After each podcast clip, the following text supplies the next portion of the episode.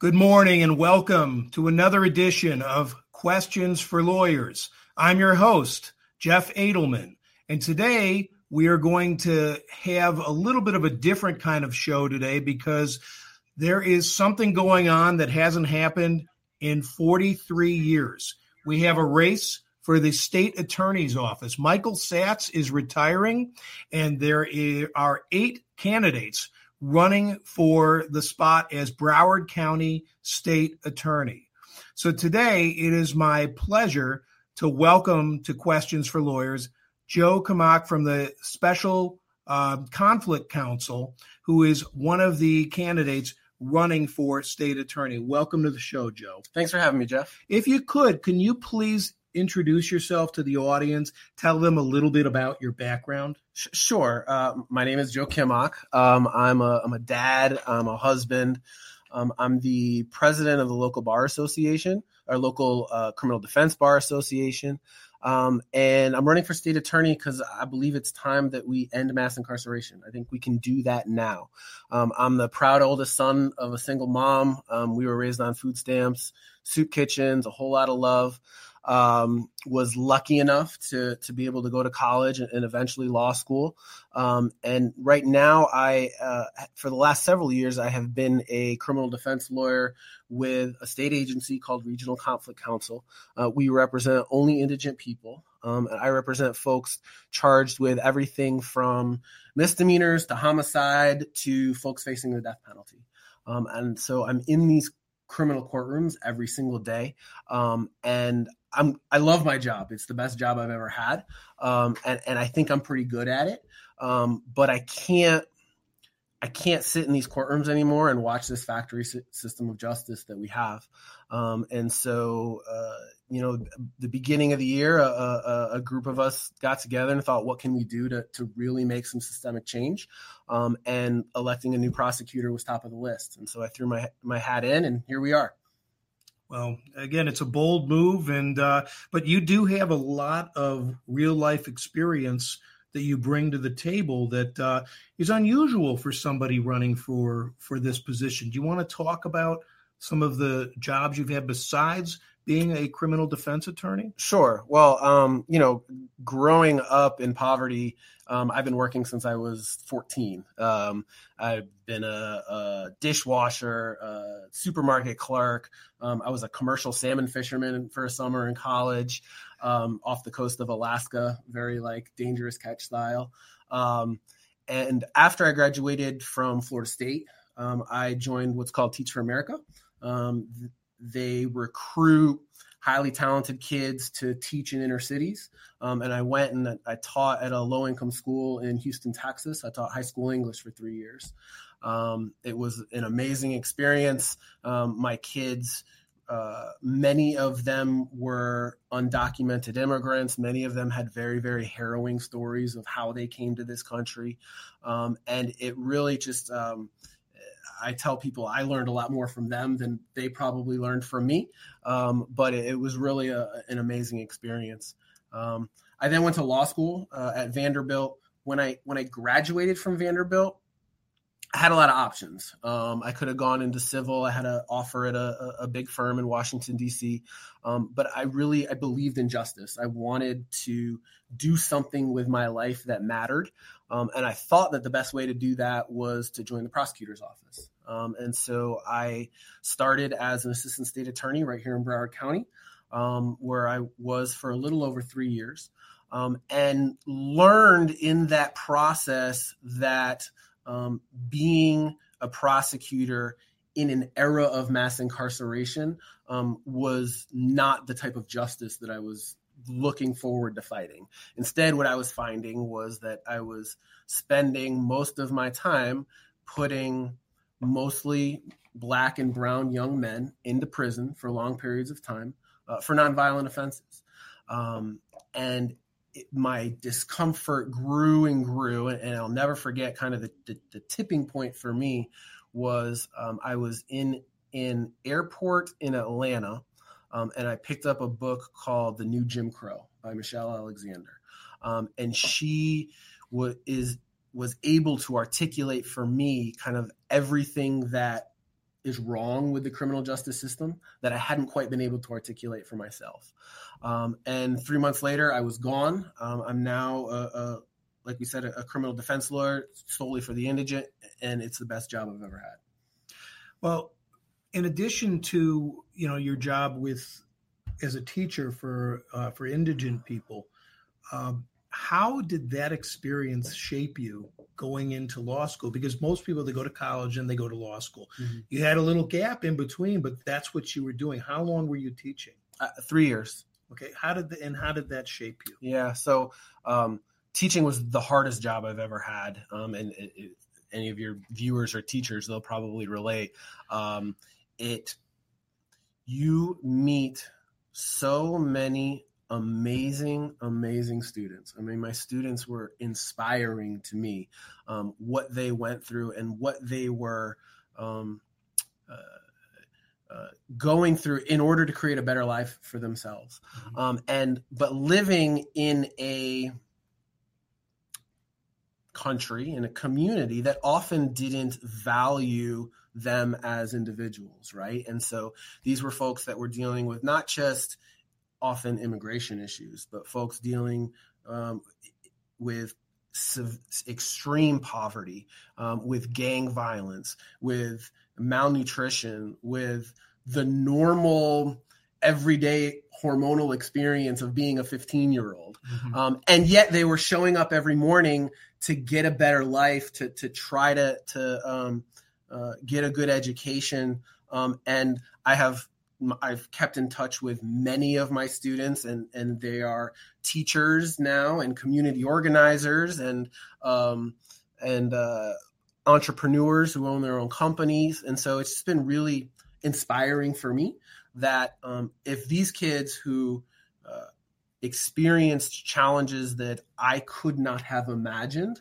growing up um, are able to to to succeed at a, a really really high level, um, then it, it, gives me inspiration that kind of we can achieve anything that we want if we really uh, work hard enough for it. Yeah, that's got to be very satisfying to keep in touch with those students yeah. and and see that. Now, you've mentioned a couple of times about mass incarceration. Can you explain what you mean by that? Because we hear that sure. in in the current news cycle a lot. I don't think everybody knows what that means, though. Sure. Uh, mass mass incarceration is the state in which our country now exists, uh, in which we have 2.3 million people currently behind bars in this country. That's more people than were slaves in 1850. Uh, in Florida, there are 96,000 of our neighbors in state prison. Um, hundreds of thousands more in uh, local jails or under some form of government control. Uh, the last estimate is that across the country, there are somewhere between seven and eight million people who are under some form of government control, probation, parole, house arrest. Um, and when we have those huge numbers, um, the effect of that on a person's life, on a family's life, on a community's life um, is is huge. And so, uh, what mass incarceration has become is essentially a way in which the government um, has uh, oppressed people of color and poor people um, in a way that not just stays with them while they're going under the oppression, right? While they're in jail, while they're in prison, but for years and decades later. Um, we know, for example, that the best way to reduce crime, the best way to reduce crime is to reduce poverty. Our system does the opposite. Our system uh, makes it harder for folks to get a job. It it puts fines on people over and over again. Um, it suspends their driver's license so they can't go get a job. And so we don't have a criminal justice system anymore. We have a criminal legal system, um, and one in which that um, doesn't just have the effect of oppressing people, but is designed to do that. Um, and so that's what we're here to, to, to try to dismantle. And in what ways, if you were to be elected state attorney of Broward County, would you uh, make changes to limit uh, to do something about mass incarceration? Yeah. So there's um there is no one silver bullet solution to that. It is a, a, a number of different points. So one easy thing we can do is to end cash bail. Um, if you or I are arrested for a crime, they'll put a, a, a cash bond on us, and uh, we can probably afford it and and get out and fight our case from the outside. If we were indigent, if we were poor, we would sit in jail. Mm-hmm. And what that does is it creates two systems of justice: one for folks who can afford it to get out, and one for folks who can't. Um, and then those folks we know are more likely to plead guilty to crimes they didn't commit. They're more likely to get longer sentences than folks that are able to bond out.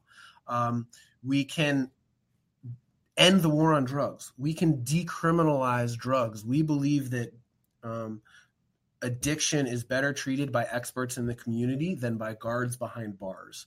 Um, and so when and then when we take away an incentive of a police officer to arrest somebody, we decrease these um, negative interactions that folks are having with police, right? right? So if a police officer doesn't have an incentive to go and uh, pat somebody down who's walking down the street in his own neighborhood looking for drugs because we're not going to charge the drugs, then that officer is more likely to go up and have a conversation with the person that, as opposed to uh, uh, making this a confrontation.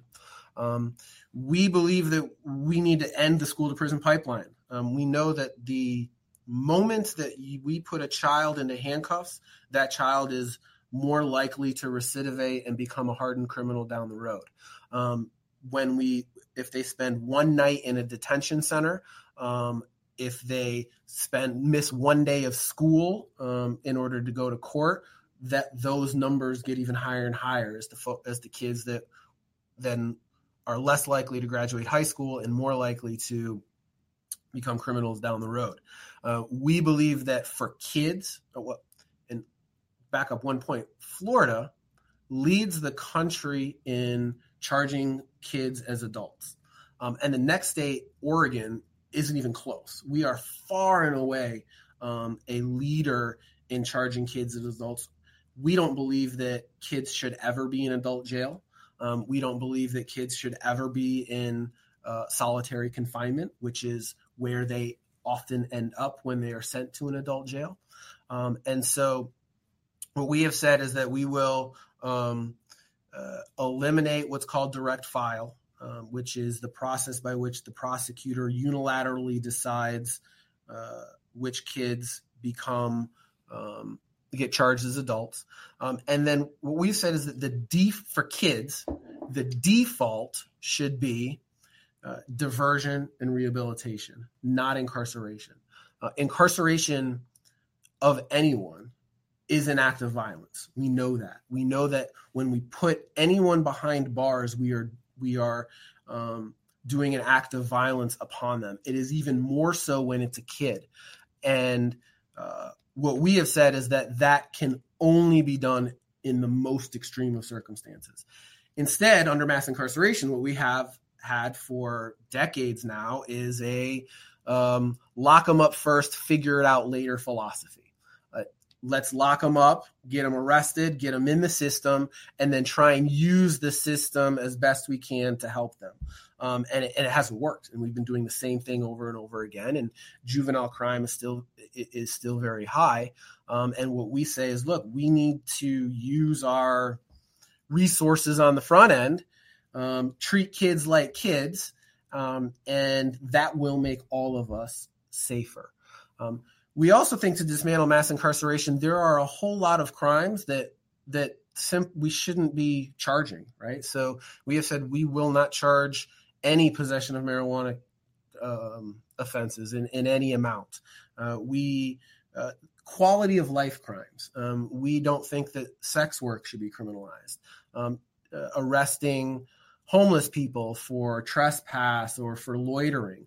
Uh, we think there are much better uses of our of our uh, resources um, than throwing these folks in jail. And so um, those are obviously a, a, smattering of ways in which we can reduce both the overall number of people that are arrested, um, but then also charged. And then there's the, the good side of that, right? When we mm-hmm. start reducing the resources that we're spending on nonviolent folks, um, we can hire more homicide detectives. We can hire more sexual assault prosecutors, uh, folks that can um, focus on preventing violent crime. Um, and so this isn't a, uh, you know, this is this isn't a situation well where if we if we stop arresting folks, if we stop charging folks, isn't that going to make us less safe? No, we actually think that it will make us safer, and we're seeing that in some of the other communities in which a uh, progressive prosecutor has been elected. Now, you mentioned about uh, not prosecuting marijuana crimes. I know recently there was a, an announcement, I believe, from the Broward County State Attorney's Office. Mm-hmm. They're not going to prosecute with three ounces or less. Is that what it was? Uh, for misdemeanors, it must be at least three ounces. For felonies, it must be at least 25 ounces.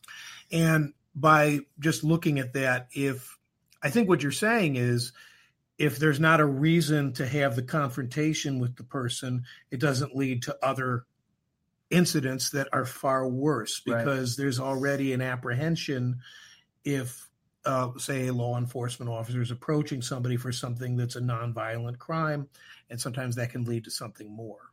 Right, that's exactly right. I mean, uh, mm-hmm. uh, you know, uh, there are communities here in Broward County who are more afraid of police officers than they are of violent criminals, um, and we need to recognize that right? We need to we need to look at the, the the reasons for that. And the reasons for that is is um, they get pulled over driving in their own neighborhood. They get pulled they get stopped uh, riding a bike on the street. I've represented um, i represented a man once who was literally pulled over for biking on the wrong side of the street in his own neighborhood.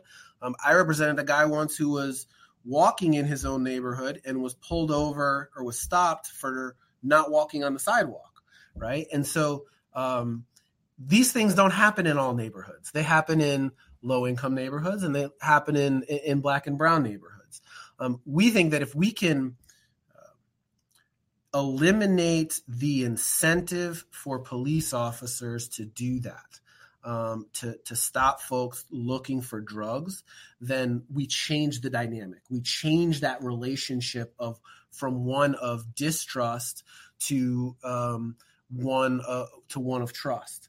Um, and so that's obviously one of the many benefits of uh, decriminalizing drugs. We also know it works as far as addiction is concerned. Um, we look to other countries like Portugal, who has had amazing experiences with um, decriminalizing drugs, um, and it has significantly reduced their addiction rates.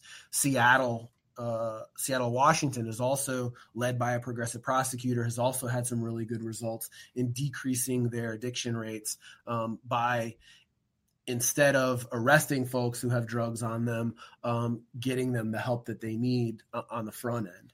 Um, and so, you know, it, it's just a win win. Um, the war on drugs has been the worst mistake uh, in our nation's history um, over the last 30 years as it pertains to what we're doing to our own citizens.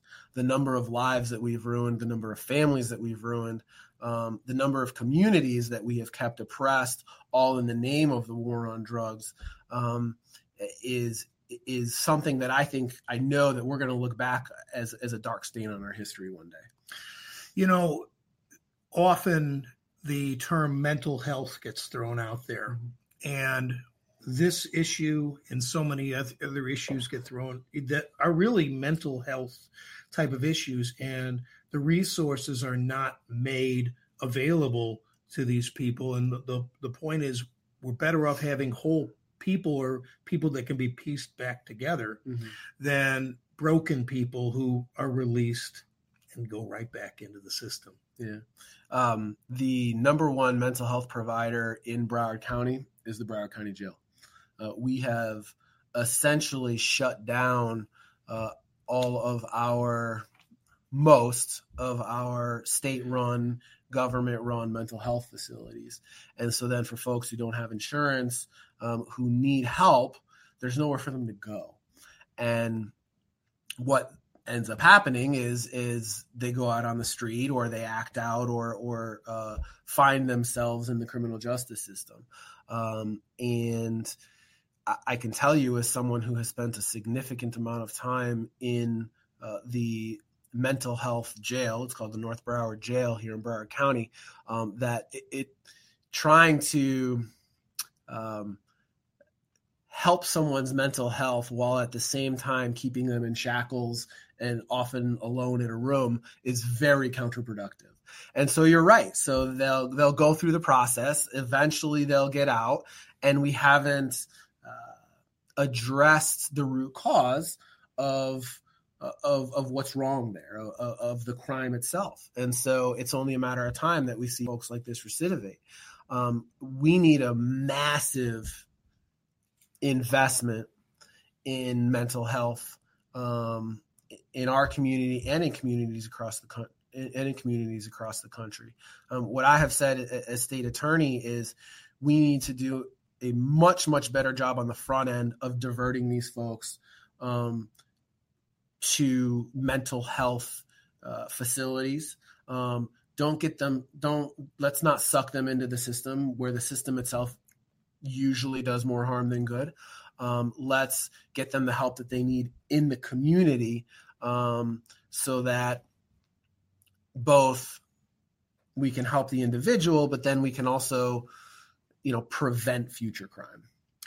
Now, obviously, there's going to be people out there watching that are either law enforcement or um, always on the side of, of law mm-hmm. enforcement. Um, and like everything else in life, there's one way, the other way, and then in the middle is really mm-hmm. the truth.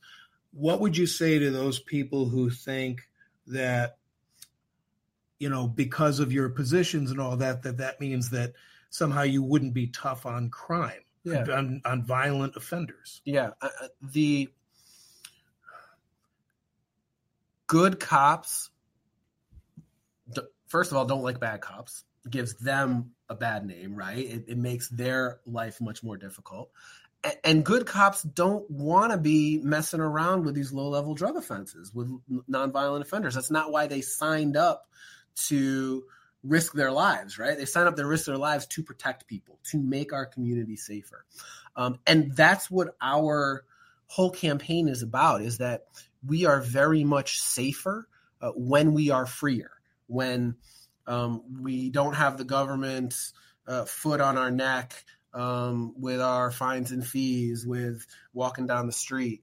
Um, and so the by decreasing, like we said earlier, by decreasing the amount of resources that we spend on these nonviolent offenses, um, on folks that don't um, pose any threat to us, um, we can then use those resources uh, in better ways, like um, finding the root causes to crime, like uh, investigating homicides, um, investigating sexual assaults. And so, I, I, what I say to those folks is, this is not an anti-police campaign by any stretch of the imagination. This is a there is a much better way to keep us safe. Um, having said that, look, there's going to be growing pains, and I we understand that the mass incarceration and we've had the same state attorney for 44 years. We've been doing it very much the same way for 40 years, um, and so it will be a challenge for us uh, when we uh, become state attorney to sell this vision, right? To to to continue to have these conversations with uh, police chiefs, with with um, officers uh, working a beat that um, there is a different vision, um, and that this vision keeps us significantly safer than what we've been doing. Um, and so we're going to have a lot of work to do to to kind of build those bridges um, to create this new uh, th- this new generation. Yeah, this is again. I, I think that people focus on presidential elections, senator elections, governor elections, but this is something that really does affect your you know everyday people's lives, the state attorney in the county that they live. Um, one of the issues that's always a hot button issue. I mean, the Orange County prosecutor, I think, got some static a few years ago. She said she will not be asking for the death penalty uh, in Orange County, the, in Orlando. I believe I'm, I'm right about You that. Um, what is your position with regards to the death penalty? I am I am very much opposed to the death penalty. Why Um, is that? the death penalty is an immoral. Um, it is unethical. Um, I don't believe the government has the right to take a life. So for me, the question is not whether somebody deserves to die. Um, the question for me is whether we have a right to kill. Um, I am an imperfect person. I, I know that I'm imperfect. Um, and as state attorney, I will be imperfect. And that scares me, right? Uh, that scares me in the sense that I could make a mistake. Uh, we know in the state of Florida that state of Florida leads the country in exonerations from death row. There are 27 people who were on death row who are now um, who were exonerated, found to be legally innocent. Um, we also know that the death penalty isn't about the worst of the worst. Our experience with the death penalty tells us that. Um, instead, the death penalty is about race and it's about poverty and it's about mental illness. Those are the three common factors in in in the vast majority of folks that end up being sentenced to the death penalty. Uh, the death penalty is also dying. It's dying across the country. We are, or excuse me, across the world. We're on a very short list, and and the list of the other countries that are still using it is not. It's not a list you necessarily want to be on. Right. Um, and it's dying across the country. There are only only three percent of counties in the United States still regularly impose the death penalty. Three percent. Three percent of counties uh, regularly impose the death penalty. Um, there are about half the states still have it on their books, but they're not they're not actually issuing any death sentences. Um, and then even in states like Texas, Florida, Georgia, um, and California, where we're seeing lots of death sentences, it even that it's relegated to a small number of counties. Broward County is one of those counties. Um, we are still very much regularly uh, imposing the death penalty. Um, the governor of the Cal- governor of California uh, just a few months ago uh, announced that he would not be executing anybody um, that was on death row, um, and California has the largest number of folks that are currently on death row. Um, and so, you know, we also know that that it's a money issue that um, the death penalty costs us uh, by some estimates 20 times the amount that a life in prison sentence would cost us. A lot of people don't realize that. Right. They, they, they think it's the opposite. They think, well, why am I going to use my tax dollars to lock somebody up for the rest of their lives? I get that. From a from an from a purely economic standpoint, uh, it actually costs considerably more to kill somebody than it does to um, to, to lock them up forever. Um, and and you know, for me, the the the policy parts of it are important. The, the money part is important. The the fairness part is important. Um, but for me, it, it is very much, like I said, a, a moral issue. I've I've represented somebody um, earlier this year. I went to trial on a death penalty case um, on a man that I believed was innocent. Um, no, after seven weeks, we ended in a hung jury, um, and on on what's called guilt phase on whether or not he actually committed the crime.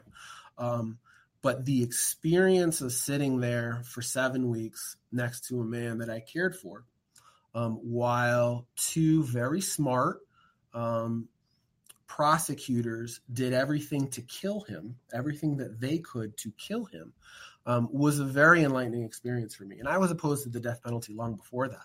Um, but to sit in a room while two individuals that you or ordinarily respect do every spend hours upon hours plotting to kill somebody.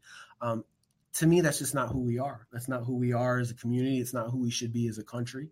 Um, and so I am I am opposed to the death penalty. Now, with the the Ayala issue presents a um, an interesting challenge, right? And so um, Miss Ayala was very courageous um, shortly after she was elected, and she said that she would not seek the death penalty, as have numerous prosecutors across the country. Um, the Florida Supreme Court ruled that that was unconstitutional, that a, a, a state attorney must consider the death penalty in, a, in, in an appropriate circumstance. Um, and so, as state attorney, I will consider it. I don't know that I'll ever seek it. Um, we will have a very transparent process in which the community will know why or why not we're seeking the death the death penalty, um, which we don't have right now. By the way, I mean I'm in the system and I don't know how they make the decisions that they make over there um, to to seek the death penalty or not. Um, um, and so, but, but, like I said, you know, there have been, um, there there will be the opportunity. Um, folks are there, there's going to be first degree murders right. during the camp we, during my term. In in in our community, I mean, you have to we have to you know at least mention the Douglas shooting. Mm-hmm. Uh, the killer, um, mm-hmm. his trial is going to be coming up, and it could be coming up uh, next year. Yeah, next year. Uh, after uh, you know, if you are you know elected as state attorney, it could be uh, your decision with that. So um, that you know brings in a lot of different issues as well uh, as to whether or not he'll even get it. Yeah. So because uh, I mean, I think that what gets lost in all this is while I mean I live in Coral Springs, I you know mm-hmm. couldn't be angrier about everything that happened. Uh, I also have read about his history and everything else, and I'm concerned about going through a trial and having him convicted and not getting the death penalty, mm-hmm. and a lot of people being really upset. I don't think they understand how it works. Yeah, I mean, now in order to get the death penalty, um, it, it's very very difficult, which is good. That's a good thing. Um, up until really three years ago in the state of Florida, you could get the death penalty with a non unanimous jury. So 12 people, um, they could just not agree. They could not agree on whether the person could get the death penalty. And as long as it was a majority who believed that the person should get the death penalty, then um, the death penalty was an option. The judge could give it. Now you have to have all 12. Um, and to find 12 people who agree uh, that the person should be executed makes it much more difficult, which is a good thing. But it also means that you're right, especially in the Cruz situation. He has real mitigation. I mean, he has real mental health problems, um, and there's no telling what that will do. Um, but let's think about. I'm going to take it a step further. Let's think about what that trial is going to do for our what has already done and will do for our community. Uh, the building where the shooting happened is still standing, um, despite the Stoneman Douglas community wanting it torn down.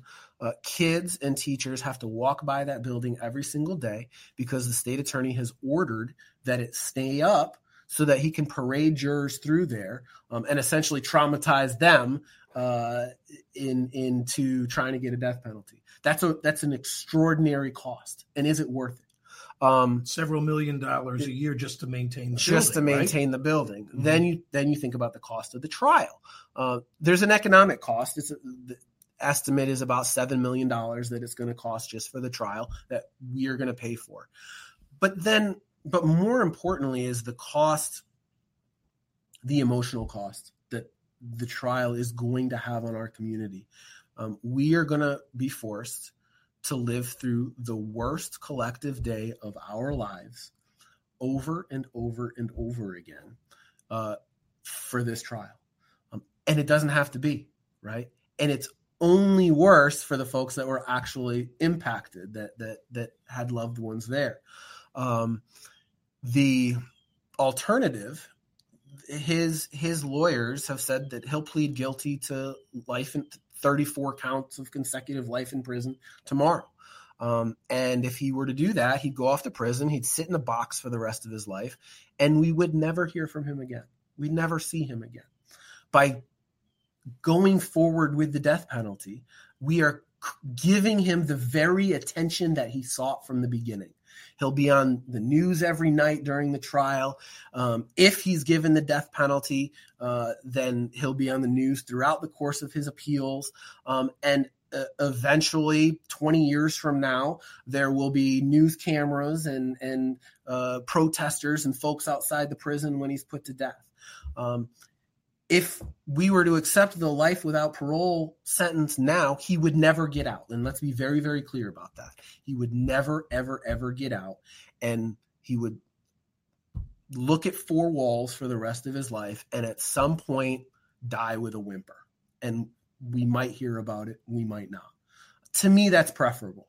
Um, and and so, you know, I, I my heart goes out um, next year when we expect the trial to go forward, uh, specifically to members of the, the Stoneman Douglas community, because um, it's going to be extraordinarily difficult um, as we are kind of dragged through this trial. Yeah, well, again, I think that's a major issue in being part of the Coral Springs community and living less than a mile from Douglas. I drive by that building uh, probably every other day, and mm-hmm. I just keep thinking, what it's up there because of that, mm-hmm. and I'm just concerned over the fact that there's no question that he's going to be found guilty, right. but are people going to get the result? And even if they get it, uh, it really going to? It's not going to heal, right. and that that's that's the concern for me. Well, Joe, I can't thank you enough for for coming on with me and and speaking to everybody about why you're running for state attorney. I want to just give you an opportunity to just give a closing argument or whatever you'd like to say to what differentiates you from the other eight people that are running and why people should vote for you on August 18th, 2020. Sure. Um, this, you alluded to it earlier. This really is the most important election that Broward County residents will vote for in 2020. Uh, the role of the state attorney has more impact on your lives than the president does, than your county commissioner does, uh, than your mayor does. Uh, he or she is going to decide um, whether you or your loved one or somebody you care about is charged with a crime at some point. We know that. Um, the the everybody knows somebody who's been caught up in the system somehow. Um, we I am the only candidate who has come forward with a comprehensive policy issues based platform, and that's what differentiates us. Um, you know, in this race, you've got some career prosecutors, you've got uh, some politicians. Um, I'm the only one who's on, in the trenches on the ground representing indigent folks every single day. Um, and we are the only ones who, because of that experience, have been able to articulate a real platform for dismantling mass incarceration. It includes ending all cash bail, not just some of it. It includes ending the war on drugs. It includes dismantling the school to prison pipeline. Um, and uh, one thing we didn't talk about, it includes creating um, and fully funding a conviction integrity unit so that folks that are in prison who are were wrongfully convicted can be let out. Um, and it includes getting some sentencing justice, um, even for folks that are convicted of um, you know property crimes, burglary, robbery, um, are receiving astronomically long sentences. Um, and so we have come out with a with a with a platform both to reduce those sentences on the front end but then also to look at some of these longer sentences of folks that are in prison who received long mandatory minimums um, over the last couple decades and look at those sentences and see how we can bring how we can get them out early how we can bring some sort of sentencing justice to them. Um, i have a website www.joekimok.com it's, it's on the screen. Um, and and there i think if you look at my website and you compare it to any of the other candidates you'll see we have the most comprehensive platform that creates a real vision for dismantling mass incarceration. Um, and so i very much appreciate the opportunity to be here. I appreciate you having me. It was an absolute pleasure. I really enjoyed our conversation and uh, just so many interesting topics when you're talking about law enforcement and prosecutions and things that really do affect so many people and their families. Absolutely. We we've and just I'll just close.